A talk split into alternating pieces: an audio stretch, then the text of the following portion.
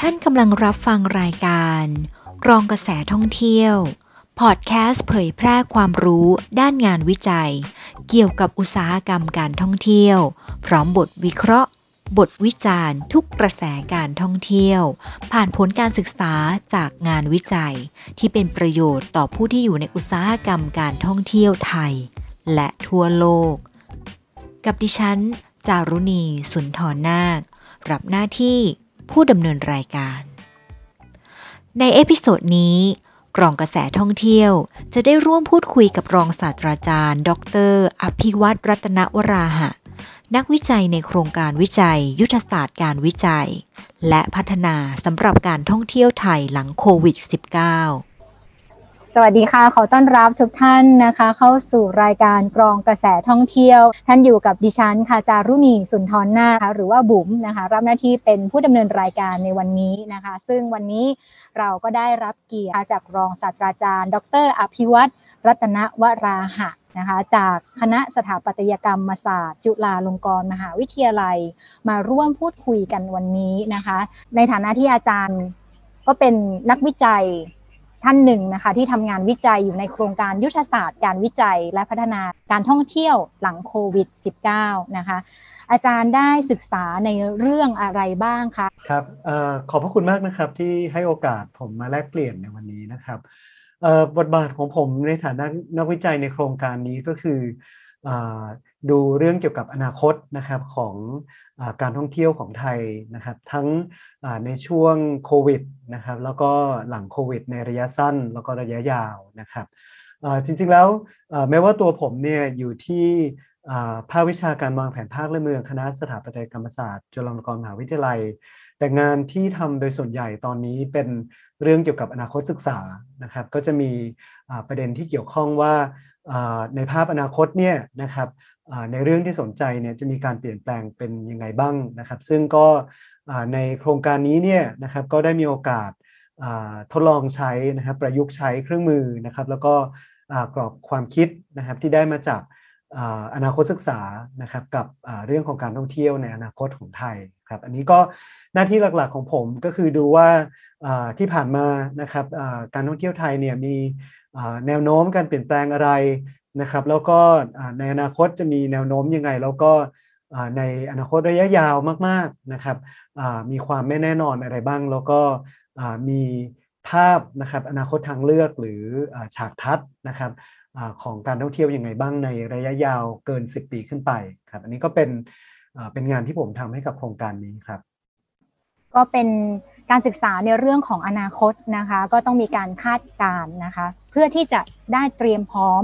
ได้อย่างทันท่วงทีนะคะ อาจารย์ อาจารย์บอกว่าอาจารย์แบ่งการศึกษาออกเป็นช่วงก่อน แล้วก็ช่วงโควิด แล้วก็ช่วงหลังโควิดนะคะ อาจารย์ค้นพบอะไรบ้างคะอาจารย์พูดถึงความไม่แน่นอน มันไม่แน่นอนยังไงคะอืมครับก็ประเด็นแรกก่อนก็คือว่าคือที่ผ่านมาเนี่ยเวลาเราทำวิจัยแล้วก็วางแผนเกี่ยวกับการท่องเที่ยวเนี่ยนะครับเรามักจะวางแผนตามแนวโน้มนะฮะ ที่ผ่านมาจากอดีตจนถึงปัจจุบันใช่ไหมครับก็เป็นเหมือนกับการต่อเส้นแนวโน้มไปแล้วคิดว่าเออแบบนักท่องเที่ยวไทยนักนักท่องเที่ยวที่มาเที่ยวประเทศไทยเนี่ยน่าจะเพิ่มขึ้นประมาณนี้นะฮะเราก็เราก็วางแผนตามนั้น แต่กรณีของโควิดเนี่ยทำให้เราเห็นชัดเจนว่าการวางแผนตามแนวโน้มแบบเดิมเนี่ยมันใช้ไม่ได้นะครับเพราะว่าในหลาย ๆ กรณีเนี่ยมันมี ปัจจัยไม่แน่นอนนะครับที่ทำให้แนวโน้มที่เคยมีมาในอดีตเนี่ยมันมันใช้ไม่ได้นะครับ ดังนั้นตามแนวคิดนะครับที่เราใช้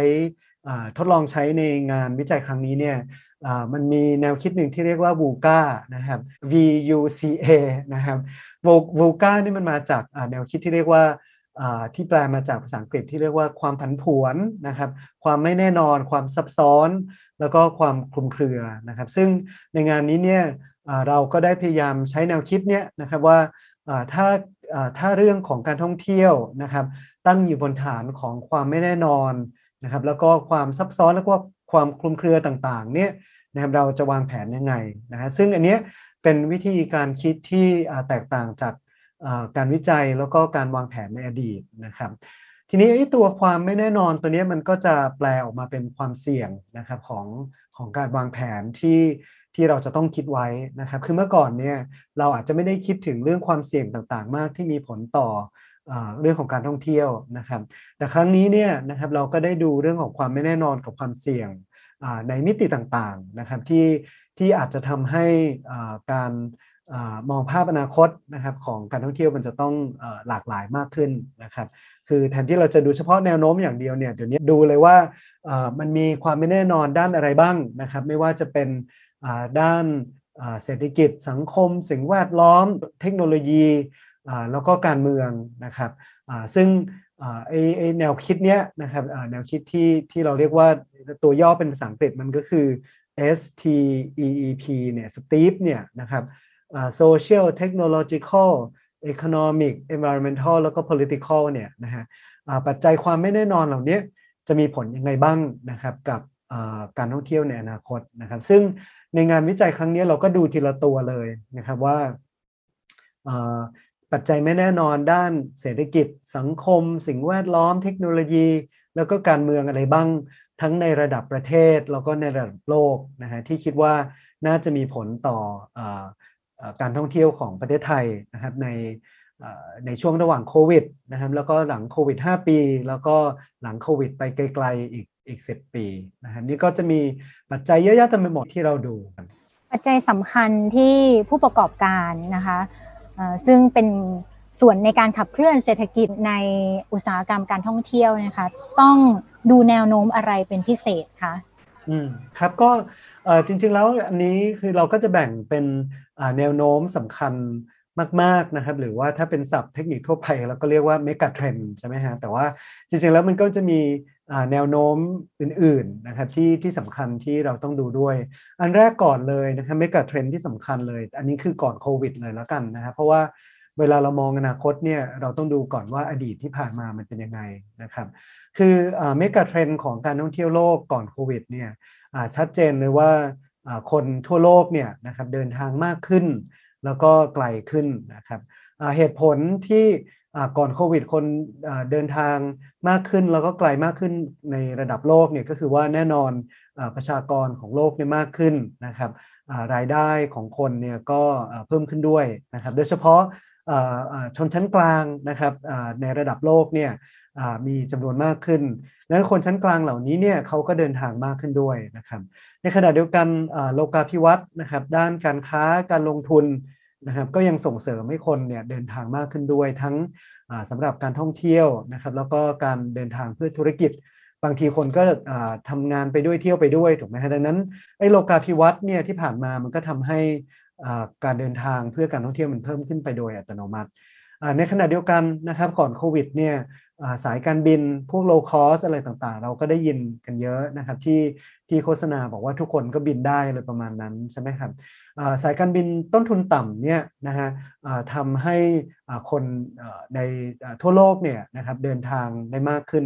อันนี้คือเป็นเทรนที่ megatrend ที่เกิดขึ้นก่อนนะครับโควิด แต่แน่นอนเราก็รู้แล้วล่ะนะครับว่าพอโควิดเกิดขึ้นเนี่ยหลาย ๆ อย่างมัน มันไม่ได้เป็นไปตามนั้นนะครับ แต่กระนั้นก็ตามนะครับแนวโน้มสำคัญของการท่องเที่ยวที่ทั้งผู้ประกอบการแล้วก็นักนโยบายสาธารณะ แล้วก็นักวิจัยควรจะต้องอทราบไว้ ซึ่งในรายงานที่เราได้ทำไปเนี่ยเราก็ได้ประมวลแนวโน้มนี้ไว้แล้วนะฮะแนวโน้มสำคัญนะฮะเดี๋ยวผมจะค่อยๆไล่เรียงไปทีละเรื่องละกันนะครับ อันแรกก่อนก็คืออการท่องเที่ยว ในระดับโลกนะครับ แล้วก็ในของประเทศไทยเองเนี่ยอันแรกก่อนก็คือการท่องเที่ยวเนี่ยมีความหลากหลาย แล้วก็ยืดหยุ่นมากขึ้นนะครับ ทั้งในเชิงพื้นที่นะครับเวลานะครับแล้วก็พฤติกรรม คือเราจะเห็นได้เลยว่านักท่องเที่ยวที่มาไทยประเทศไทยในสมัยก่อนเนี่ยก็จะมาเที่ยวแบบกรุ๊ปทัวร์ใช่ไหมฮะนักท่องเที่ยวกรุ๊ปทัวร์เนี่ยโดยมากเขาก็จะอะไรนะเหมือนกับทัวร์ศูนย์เหรียญนะฮะที่ พักโรงแรมน่าจะจะคล้ายๆกันนะครับตื่นเช้ามาก็ไปรับประทานอาหารเช้าที่เหมือนกับเป็นบุฟเฟ่คล้ายๆกันถูกไหมฮะทำงานเสร็จก็ไม่ใช่กินเสร็จก็ไปเที่ยวในพื้นที่ที่คล้ายๆกันนะฮะนั้นลักษณะของการท่องเที่ยวมันจะค่อนข้างตายตัวอยู่พอสมควรนะครับแต่เทรนด์ที่เกิดขึ้นนะครับในเมืองท่องเที่ยวไทยที่เราก็เห็นอยู่นะครับก่อนโควิดก็ค่อนข้างชัดเจน ก็จะคือ นักท่องเที่ยวรุ่นใหม่นะฮะเขาก็จะมีความยืดหยุ่นนะครับของการเดินทางของเขามากขึ้นนะไปเที่ยวก็จะไม่ได้ไปเที่ยวแบบวัดวาอารามแบบเดิมนะครับก็อาจจะแบบมีไปวัดบ้างมีไปร้านกาแฟบ้างมีความซอกแซกอะไรต่างๆ มากขึ้นนะฮะอันนี้ก็จะเป็นแนวโน้มสำคัญที่ที่เราพบเห็นนะครับที่เกิดขึ้นก่อนช่วงโควิดนะฮะเพราะว่าชีวิตของ คนในสมัยปัจจุบันเนี่ยนะครับมีความยืดหยุ่นมากขึ้น แล้วก็เป็นอิสระมากขึ้นอีกทั้งพวกวิถีดิจิตอลต่างๆเนี่ยนะครับเทคโนโลยีต่างๆเนี่ยทำให้คนเนี่ยสามารถท่องเที่ยวได้ได้หลากหลาย แล้วก็ยืดหยุ่นมากขึ้น อันนี้ก็จะเป็นแนวโน้มสำคัญอันแรกเลยที่ที่ที่เราค้นพบนะครับอีกอันนึงที่ผมคิดว่า ผู้ประกอบการแล้วก็นักนโยบายคงจะต้องให้ความสำคัญนะฮะเพราะว่าเราคิดว่าอันนี้น่าจะเกิดขึ้นอีกหลังจากโควิด ก็คือว่าการท่องเที่ยวเนี่ยจะเน้นการท่องเที่ยวเชิงวิถีชีวิตมากขึ้นนะครับ แล้วก็เน้นประสบการณ์มากขึ้นนะฮะคือคือจะไม่ใช่การท่องเที่ยวที่แบบ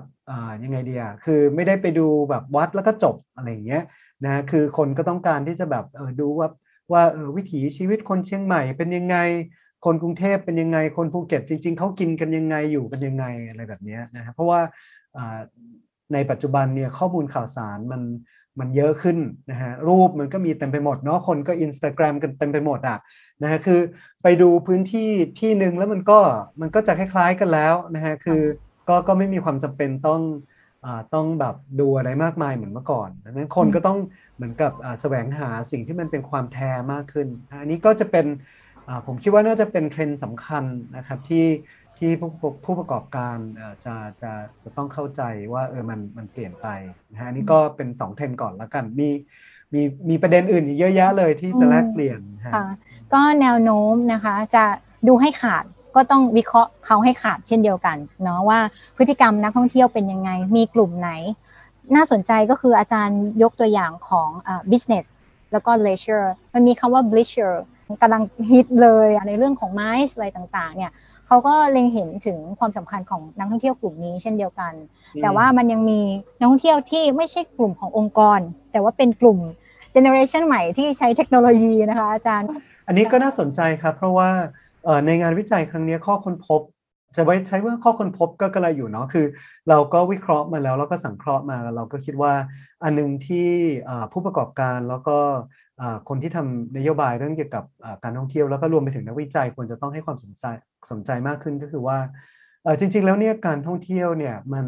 เหมือนกับกับเป็นเหรียญอีกด้านหนึ่งของการทำงานถูกไหมฮะคือคือเมื่อก่อนเนี่ยมนุษย์เราเรียกว่ามนุษย์ยุคอุตสาหกรรมแล้วกันนะฮะคือมนุษย์ยุคอุตสาหกรรมเนี่ยก็ก็จะทำงานทำงานทำงานเนาะชีวิตก็จะแบบเหมือนกับเป็นแบบว่า 9โมงถึง5โมง9 to 5เนาะทำงานวันจันทร์ถึงวันศุกร์พักผ่อนวันเสาร์อาทิตย์นะฮะแล้วก็มีเวลาในการท่องเที่ยวสักประมาณอาจจะหนึ่งอาทิตย์ 2 อาทิตย์ก็แล้วแต่ว่ามาจากประเทศไหนนะครับ แต่ทีนี้อันนี้คือมนุษย์ยุคอุตสาหกรรมนะฮะแต่ว่าถ้าเรามองไปในอนาคต ซึ่งตอนนี้ก็เริ่มจะเห็นแล้วเนี่ย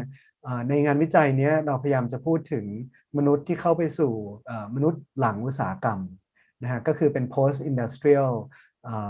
life นะฮะชีวิตหลังอุตสาหกรรม ซึ่งนั่นหมายความว่าในยุคที่มนุษย์เริ่มเข้าสู่ยุคหลังอุตสาหกรรมเนี่ยการใช้ชีวิตตามปกติของเขาทั่วไปเนี่ยมันก็จะแตกต่างจากเหมือนกับแตกต่างจากกลุ่มที่เป็นอย่างผม Gen X หรือว่าก่อนหน้านี้ก็จะเป็นกลุ่ม Baby Boomer อะไรอย่างเงี้ยนะครับเพราะตะกี้ที่คุณบุ๋มพูดมาเนี่ยก็ใช่เลยก็คือคนรุ่นใหม่เนี่ยเขาโตมากับอายุของ post industrial ละนะฮะ ไม่ว่าจะเป็นจีนก็ตามนะครับ หรือแม้คนไทยหรือแม้แน่นอนในยุโรปหรืออเมริกาเนี่ยชีวิตเขาเข้าเข้าสู่ความเป็น post industrial ค่อนข้างจะนานพอสมควรแล้วดังนั้นวิธีการใช้ชีวิตของเขาเนี่ยก็จะเริ่มไม่ได้เป็นแบบเหรียญสองด้านที่มันชัดขนาดนั้นนะฮะแบบด้านหัวด้านก้อยเนาะคือถ้าหัวคือการทำงานก้อยคือการการท่องเที่ยวเนี่ยชีวิตมันไม่เป็นแบบนั้นนะฮะมันมีความ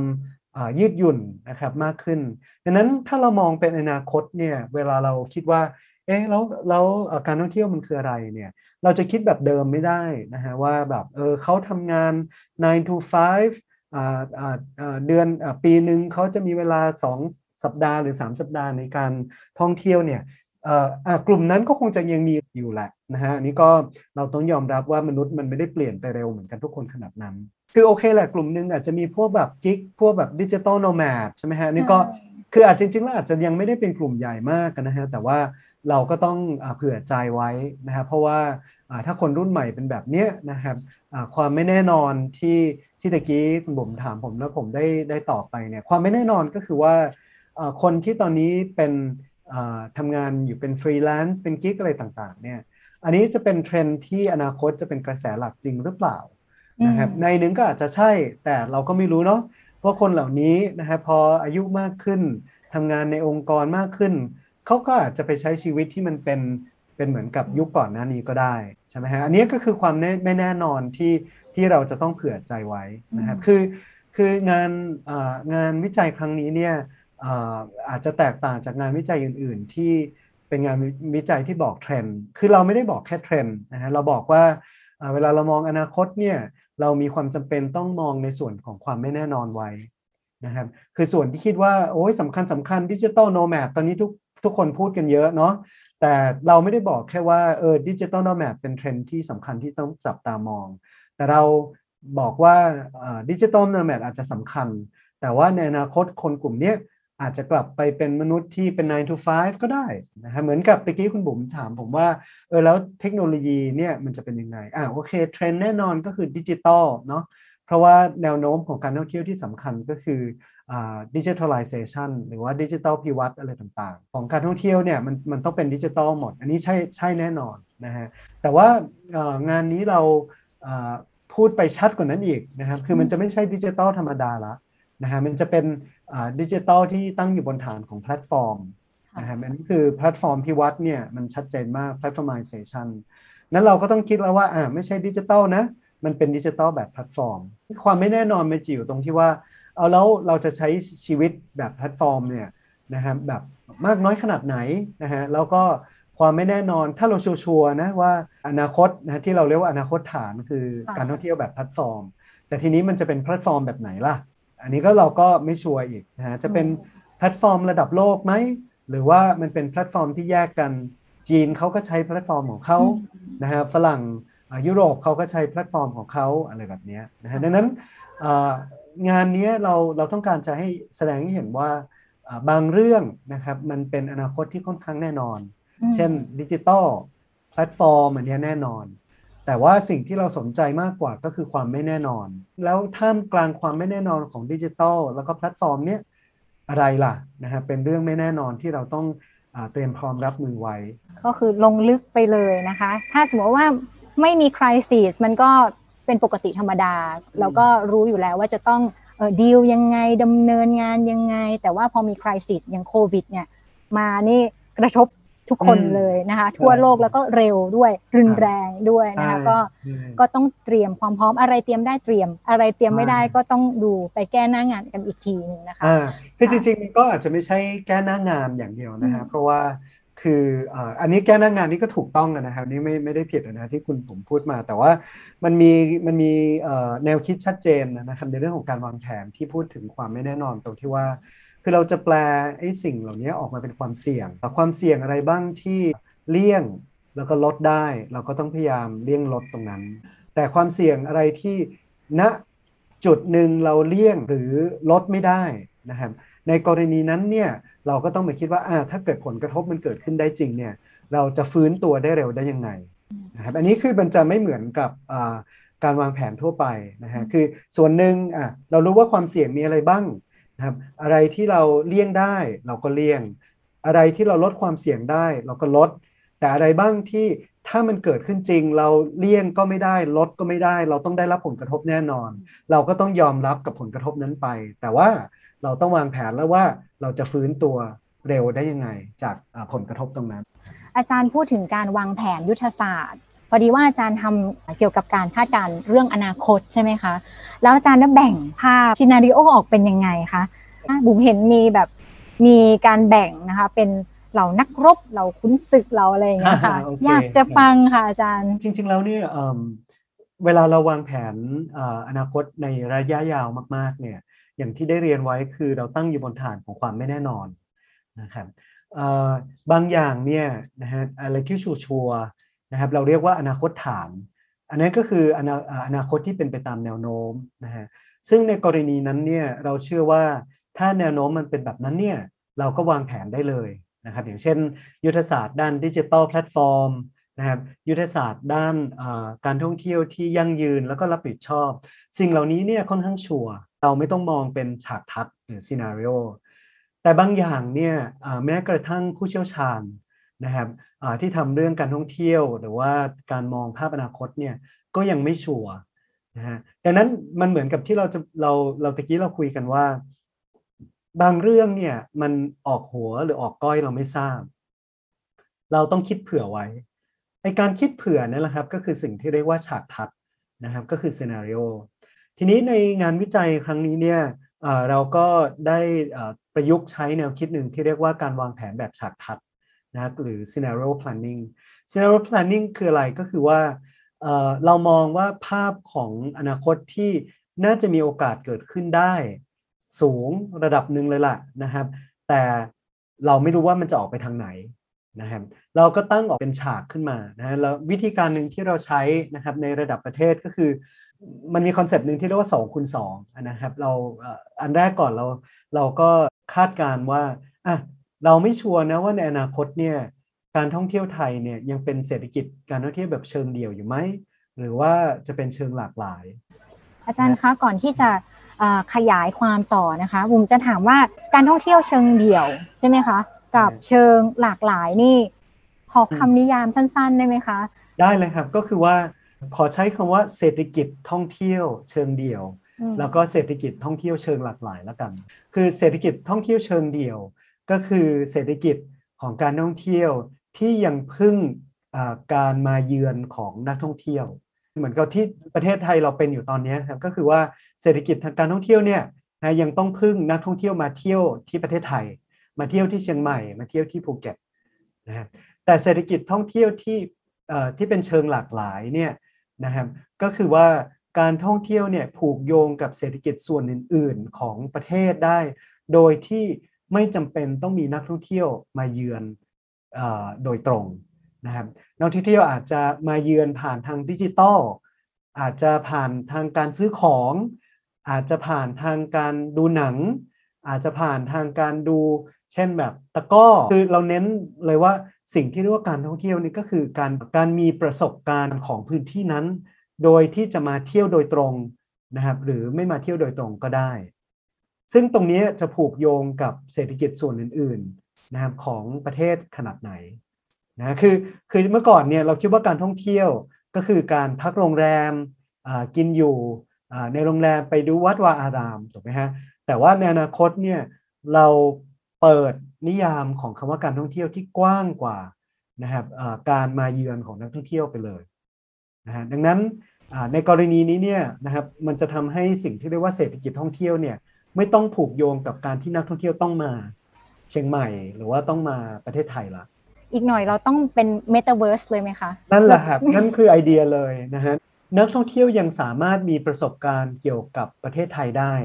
โดยที่เขาอาจจะมาหรือไม่มาก็ได้คือนี่คือภาพอนาคตที่เราฉายไปเลยนะฮะ แต่ซึ่งเป็นเทรนด์ที่ถูกเลยนะคะ อาจารย์มาถูกทางแล้วนะคะ ก็ถูกทางแล้วหรือเปล่าจริง ๆ เราก็คิดไว้ก่อนที่ Facebook จะเปลี่ยนชื่อเป็น Meta เนาะอืม ก็เป็นอะไรที่พอที่จะรู้กันอยู่นะฮะว่าอ่าประเทศไทยที่ผ่านมาเนี่ย เราพึ่งการท่องเที่ยวแบบการมาเยือนของนักท่องเที่ยวไงพอนักท่องเที่ยวไม่มา เราก็ขายของอะไรไม่ได้เลย แต่จริงๆเนี่ยดูสิครับเอ่ออังกฤษเนี่ยนะฮะสามารถขายพรีเมียร์ลีกได้โดยที่เราไม่ต้องไปอังกฤษถูกไหมฮะเขาก็ยังมีนักท่องเที่ยวนะฮะนักท่องเที่ยวคือนักที่นักอะไรดี นักท่องเที่ชยอบวนักชิมอ่าคืออ่าคือเขาสามารถมีประสบการณ์อ่าเกี่ยวกับฟุตบอลได้โดยอืมที่เขาไม่ต้องไปที่ที่นั้นอืมดังนั้นเอ่อมันก็จะมีพูดอย่างนี้ก็จะงงๆนิดนึงก็คืออาการลิโกนิดนึงเนาะก็คือแบบไม่ต้องผูกโยงกับ space and time นะฮะไม่ต้องผูกโยงกับพื้นที่และเวลาแบบเดิม เราสามารถขายของได้ตลอดเวลาเกี่ยวกับประเทศไทย เกี่ยวกับวัด เกี่ยวกับอาหารไทย เกี่ยวกับอะไรต่างๆ ได้โดยที่เราไม่ต้องให้เขามาพื้นที่นี้ก็ได้นะฮะอันนี้ส่วนหนึ่งเป็นเพราะว่าdigitalization ดิจิทัลภิวัตน์เนี่ยมันไปมากกว่าภาพที่เราเห็นอยู่ในปัจจุบันตรงนี้มาก อันนี้คือภาพหนึ่งนะฮะที่ที่เราคิดนะครับเรื่องเกี่ยวกับฉากทัศน์แต่มันมีอีกมุมหนึ่งที่เราคิดว่ามันน่าสนใจสำหรับประเทศไทยก็คืออการท่องเที่ยวมันจะกระจายหรือว่ากระจุกนะครับอันนี้ก็ก็สำคัญอีกเพราะว่า ต่อให้เราสามารถพัฒนาแบบ meta วงเมตาเวิร์สอะไรได้เนี่ยแต่ถ้าเศรษฐกิจท่องเที่ยวยังผูกติดอยู่กับพื้นที่ไม่กี่แห่งในประเทศไทย ก็คือ top 5 เนาะก็จะมีกรุงเทพภูเก็ต พัทยาเชียงใหม่กระบี่ชลบุรีอะไรแบบนี้นะครับคือถ้าเรายังกระจุกตัวแบบเดิมเนี่ยนะครับเศรษฐกิจท่องเที่ยวของไทยมันก็ยังเกิดประโยชน์ในเพียงแค่ไม่กี่ที่ แต่ถ้าเกิดมันมีความพยายาม อะไรบางอย่าง หรือว่าเทคโนโลยีดิจิตอลหรืออะไรบางอย่างที่ทำให้การท่องเที่ยวมันไม่ได้ผูกโยงกับ 5-6 จังหวัดนี้ล้วล่ะนะฮะมันกระจายไปที่ลำพูนลำปาง หนองบัวลำพูพัทลุงได้เนี่ยนั่นแสดงว่าภาพอนาคตเนี่ยมันจะแตกต่างจากปัจจุบันค่อนข้างมากนะครับดังนั้นในในฉากทัศน์ที่เราทำเนี่ยเราก็เอาสองเรื่องมาผูกโยงกันนะเรื่องแรก เศรษฐกิจไทยจะเป็นเชิงเดียวเศรษฐกิจท่องเที่ยวไทยจะเป็นเชิงเดียว หรือเชิงหลากหลาย จะกระจุกตัวหรือกระจายตัวเห็นไหมครับพอเราทำแบบ2คูณ2เราก็จะได้ภาพขึ้นมา 4 ภาพนะครับอันนี้ก็ภาพถ้าใครสนใจนะครับก็อาจจะไปตามหาอ่านได้ในรายงานนะฮะก็คือภาพแรกก็คือว่ามันก็จะเป็นคล้ายๆกับที่เป็นอยู่ในปัจจุบันตอนนี้ ก็คือว่าเศรษฐกิจท่องเที่ยวไทยเนี่ยยังยังเป็นเชิงเดี่ยวอยู่ แล้วก็ยังกระจุกตัวอยู่เพียงไม่กี่ที่นะครับคือเรายังพึ่งนักท่องเที่ยวนะครับนักท่องเที่ยวต้องมาเราถึงจะมีรายได้ แล้วก็ยังไม่เชื่อมโยงกับเศรษฐกิจส่วนอื่น ๆ ของประเทศไทย ด้านอาหารด้านการผลิตวัสดุต่างๆนะแล้วก็ยังกระจุกตัวอยู่แค่เพียงไม่กี่ที่นะครับดีขึ้นมาหน่อยก็อาจจะเป็นเศรษฐกิจท่องเที่ยวเชิงเดียวนะ แต่ว่าวงกว้างมากขึ้น ก็คือว่าเรายังเน้นนักท่องเที่ยวแหละ นะฮะแต่ว่าไปพัทลุงไปหนองบัวลำพูไปนครสวรรค์มากขึ้นนะฮะนี่ก็จะเป็นอีกฉากหนึ่งแต่อีกฉากหนึ่งที่น่าสนใจก็คือว่าอะเริ่มหลากหลายนะนะครับเริ่มหลากหลายละนะผูกโยงกับเรื่องอาหาร ผูกโยงกับเรื่องการแพทย์นู่นนี่นั่น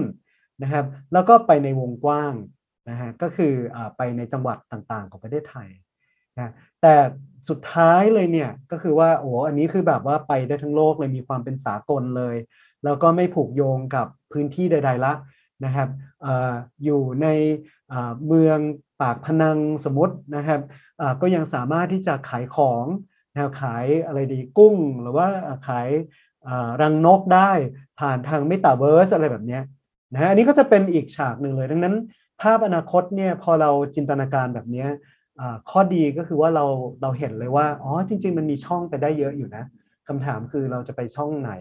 แล้วเราจะไปเน้นตรงไหนนะนี่ก็จะเป็นประเด็นในเชิงยุทธศาสตร์ที่ต้องคิดต่อเนื่องจากเวลาเรามีจำกัดนะคะ อาจจะเป็นคำถามสุดท้ายแล้วนะคะ เกี่ยวกับยุทธศาสตร์เนี่ยนะคะว่า หลังจากที่ทำการวิจัยมาเรียบร้อยแล้ว ได้ข้อสรุปต่างๆนะคะ มาเรียบร้อยแล้วเรามีการนำเสนอนโยบายนะคะในการบริหารจัดการด้านการท่องเที่ยวอย่างไรนะคะ ครับก็อันนี้คือเนื่องจากในงานนี้เราต้องมองระยะสั้นมากๆ คือช่วงโควิดซึ่งช่วงนี้ก็ยังมีโควิดอยู่ แล้วก็ช่วงหลังโควิดนะครับแล้วก็ช่วงระยะยาวมากๆนะฮะเราก็มีคอนเซปต์อยู่ 4 ตัวแล้วกันนะครับ ซึ่งก็เป็นภาษาอังกฤษก็คือว่า restart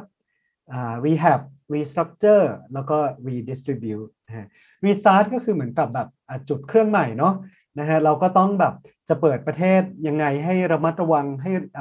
ให้ได้เร็วที่สุดนะครับ อย่างระมัดระวังให้ได้เร็วที่สุดก็คือ เราก็ต้องอยู่กับโควิดอะนะครับก็คือ live with covid เนาะแล้วก็เรื่องวัคซงวัคซีนอะไรต่างๆ อันนี้ผมก็คงไม่ต้องพูดมากนะครับ เพราะว่าก็หลายๆ ท่านก็คงทราบดีอยู่แล้วว่าตอนนี้เราทำอะไรอยู่นะครับเปิดประเทศยังไงให้ปลอดภัย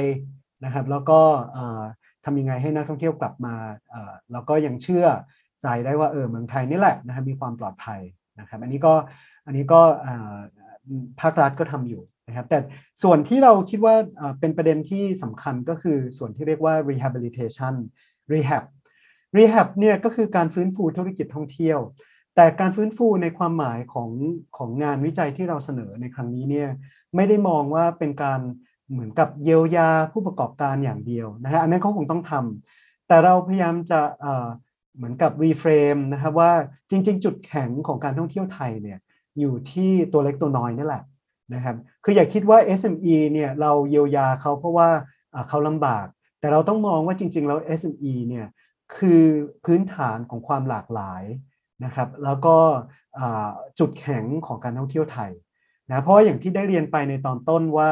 ในอนาคตเนี่ยนักท่องเที่ยวต้องการความหลากหลาย ต้องการความแท้ นะครับ ซึ่งสิ่งเหล่านี้เนี่ยนะครับไม่สามารถเกิดขึ้นได้ด้วยบริษัทขนาดใหญ่ ยิ่งบริษัทขนาดใหญ่เท่าไหร่เนี่ยไอ้ความแท้มันก็จะเริ่มหายไป ต่อให้ดิสนีย์นะฮะก็ตามเนี่ยสร้างความแท้ไม่ได้นะฮะเพราะว่าคนรู้ว่าการท่องเที่ยวแบบดิสนีย์เนี่ยสนุกแต่ไม่แท้นะดังนั้นความแท้เนี่ยก็ต้องมาพร้อมกับผู้ประกอบการรายย่อย ซึ่งอันนี้สำคัญมากนะฮะดังนั้นการฟื้นฟูเยียวยาเอ่อ SME ด้านการท่องเที่ยวเนี่ย อย่าไปคิดว่าอันนี้เพื่อเป็นการเยียวยา แต่ต้องคิดว่าเป็นการเสริมความหลากหลายนะครับให้กับการท่องเที่ยวไทย ซึ่งจะเป็นจุดแข็งนะครับของเราในอนาคต ทีนี้ส่วนที่สำคัญในระยะยาวมากๆ ก็คือการปรับเปลี่ยนโครงสร้างนะครับของการท่องเที่ยวไทยอันนี้ก็คืออันนี้เป็นเรื่องที่สำคัญมากเลย อันแรกก่อนแน่นอนเรื่องโครงสร้างด้านดิจิตอลอันนี้ก็ต้องมีนะครับคือ ตอนนี้เนี่ยการท่องเที่ยวเราเนี่ยยังยังมีความล้าหลังเลยแล้วกันนะพูดตรงๆนะครับด้านโครงสร้างพื้นฐานด้านดิจิตอลไม่ไม่ใช่เพียงเฉพาะในเรื่องของทักษะนะครับของผู้ประกอบการด้านการท่องเที่ยว แต่รวมไปถึงโครงสร้างพื้นฐานในเรื่องของเช่น พวกดิจิตอลเซ c u r i t y นะครับคือโรงแรมเนี่ยถูกแฮ็กมากนะครับแล้วก็มีความอ่อนไหวเปราะบางมากเรื่องโครงสร้างพื้นฐานด้านดิจิตอลอันนี้สำคัญ นะคือนักท่องเที่ยวเนี่ยเขาเขาพึ่งตรงนี้มากยิ่งเราดิจิตอลเท่าไหร่เนี่ยเรายิ่งต้องให้ความสำคัญกับเรื่องของความมั่นคงด้านดิจิตอลมากขึ้น ในขณะเดียวกันนะครับความสามารถด้านดิจิตอลเนี่ยมันจะไม่เพียงพอถ้าเกิดเราไม่มีทักษะด้านข้อมูลนะครับแล้วก็ภาษาพวก Big Data ต้อง Big Data อะไรต่างๆนะฮะมันก็ต้องมีแล้วล่ะนะฮะการวิเคราะห์ต่อจากนี้ไป มันจำเป็นที่จะต้องมีความสามารถตรงนั้น รวมไปถึงอันนี้เนื่องจากผมอยู่ภาควิชาการวางแผนภาคและเมือง เราเชื่อว่านักท่องเที่ยวในอนาคตเนี่ยจริง ๆ ตอนนี้ก็เริ่มเป็นแล้วก็คือให้ความสำคัญกับเมืองที่เดินได้นะแล้วก็เดินได้ดีมีความปลอดภัยสะอาดนะครับคือเมื่อก่อนเนี่ยเราไปเน้นการพัฒนาแหล่งท่องเที่ยว ต่อจากนี้ไปเนี่ยเราต้องพัฒนาเมืองท่องเที่ยวนะครับคือแค่แหล่งท่องเที่ยวไม่พอ นะไปบูรณะปฏิสังขรณ์วัดอย่างเดียวนี่ไม่พอละนะเพราะว่านักท่องเที่ยวในอนาคตเนี่ยเขาเดินในเมืองเขาเที่ยวในเมือง ดังนั้นในเชิง concept ของการท่องเที่ยวเนี่ยเราจะต้องให้ความสำคัญกับการออกแบบเมืองมากขึ้นนะครับทั้งเพื่อไม่ใช่เพียงเพื่อความสวยงาม แต่เพื่อความปลอดภัยด้วยนะครับสุดท้ายเลยผมคิดว่าอันนี้เป็นเรื่องสำคัญมากเลยนะฮะที่ที่เรามักจะลืมกันนะครับในเรื่องของการท่องเที่ยวก็คือเรื่องของความเป็นธรรม นะฮะเรื่องของอการกระจายต้นทุนแล้วก็ผลประโยชน์อย่างเป็นธรรม คือที่ผ่านมาเนี่ยในงานวิจัยนี้เราเราคิดว่าการท่องเที่ยวไทยเนี่ยเป็นไปในลักษณะของการขูดรีดแล้วก็กอบโกยนะฮะคือพูดแบบอาจจะแบบฟังดูโหดนิดนึงคือ extractive อะนะคือ extract จากธรรมชาติ แล้วก็ extract จากผู้ผู้ประกอบการโดยเฉพาะแรงงาน นั้นในอนาคตนะครับถ้าเราเชื่อว่า การท่องเที่ยวต้องมีความยั่งยืนนะครับแล้วก็มีความรับผิดชอบมากขึ้น นั่นหมายความว่าเรื่องของความเป็นธรรมเนี่ยนะฮะจะไม่ได้เป็นเพียงแค่สิ่งที่ทำทีหลัง แต่ความเป็นธรรมเนี่ยนะฮะจะต้องเป็นสิ่งที่มาก่อนเลยนะครับในเรื่องของการท่องเที่ยวนะฮะเราจะขูดรีดจากธรรมชาติ แล้วก็ขูดรีดจากแรงงานในภาคการท่องเที่ยวแบบเดิมอีกต่อไปไม่ได้นะครับ ดังนั้นสิ่งนี้นะฮะเป็นสิ่งที่ผมแล้วก็ทีมงานเชื่อว่า น่าจะเป็นนโยบายแล้วก็ยุทธศาสตร์สำคัญนะที่ประเทศไทยที่จะต้องคิดต่อไปครับ เรียกได้ว่าอนาคตของการท่องเที่ยวไทยนะคะ มีสิ่งที่จะต้องปรับปรุงปรับเปลี่ยนนะคะแล้วก็เตรียมพร้อมนะคะ ไม่ว่าจะเป็นโครงสร้างพื้นฐานทางด้านดิจิทัลทางผังเมืองนะคะ แล้วก็มีการกระจายรายได้ โดยใช้กลยุทธ์ใหม่ ๆนะคะ ที่ เรียกได้ว่าต้องทันสมัยทันโลกนะคะ ถึงจะสามารถทำให้เมืองไทยเนี่ยมีความสามารถในการแข่งขันในด้านการท่องเที่ยวเนี่ยในประเทศนะคะ ก็แข่งขันกันได้นะคะ แล้วก็สามารถที่จะแข่งขันกับต่างประเทศด้วยนะคะ ก็ทั้งนี้ทั้งนั้นค่ะต้องขอขอบพระคุณรองศาสตราจารย์ ดร อภิวัตรรัตนวรหะนะคะ ที่ได้มาให้ข้อมูลนะคะ เกี่ยวกับการวิจัย ในวันนี้นะคะ ก็ขอขอบพระคุณอาจารย์เป็นอย่างสูงอีกครั้งหนึ่งค่ะอาจารย์ครับขอบคุณนะครับยินดีครับค่ะถ้ามีประเด็นนะคะที่เกี่ยวกับการท่องเที่ยวนะคตไทยอีกนะคะ ก็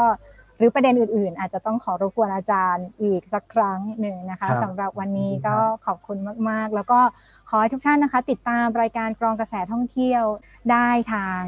ช่องทาง YouTube นะคะ แล้วก็ช่องทางพอดแคสต์นะคะสำหรับวันนี้ดิฉันจารุณีสุนทรหน้ารั้วบุ๋มนะคะ ต้องลาทุกท่านไปก่อนนะคะพร้อมกับอาจารย์อภิวัตนะคะ พบกันใหม่ในตอนหน้า สวัสดีค่ะ สวัสดีครับ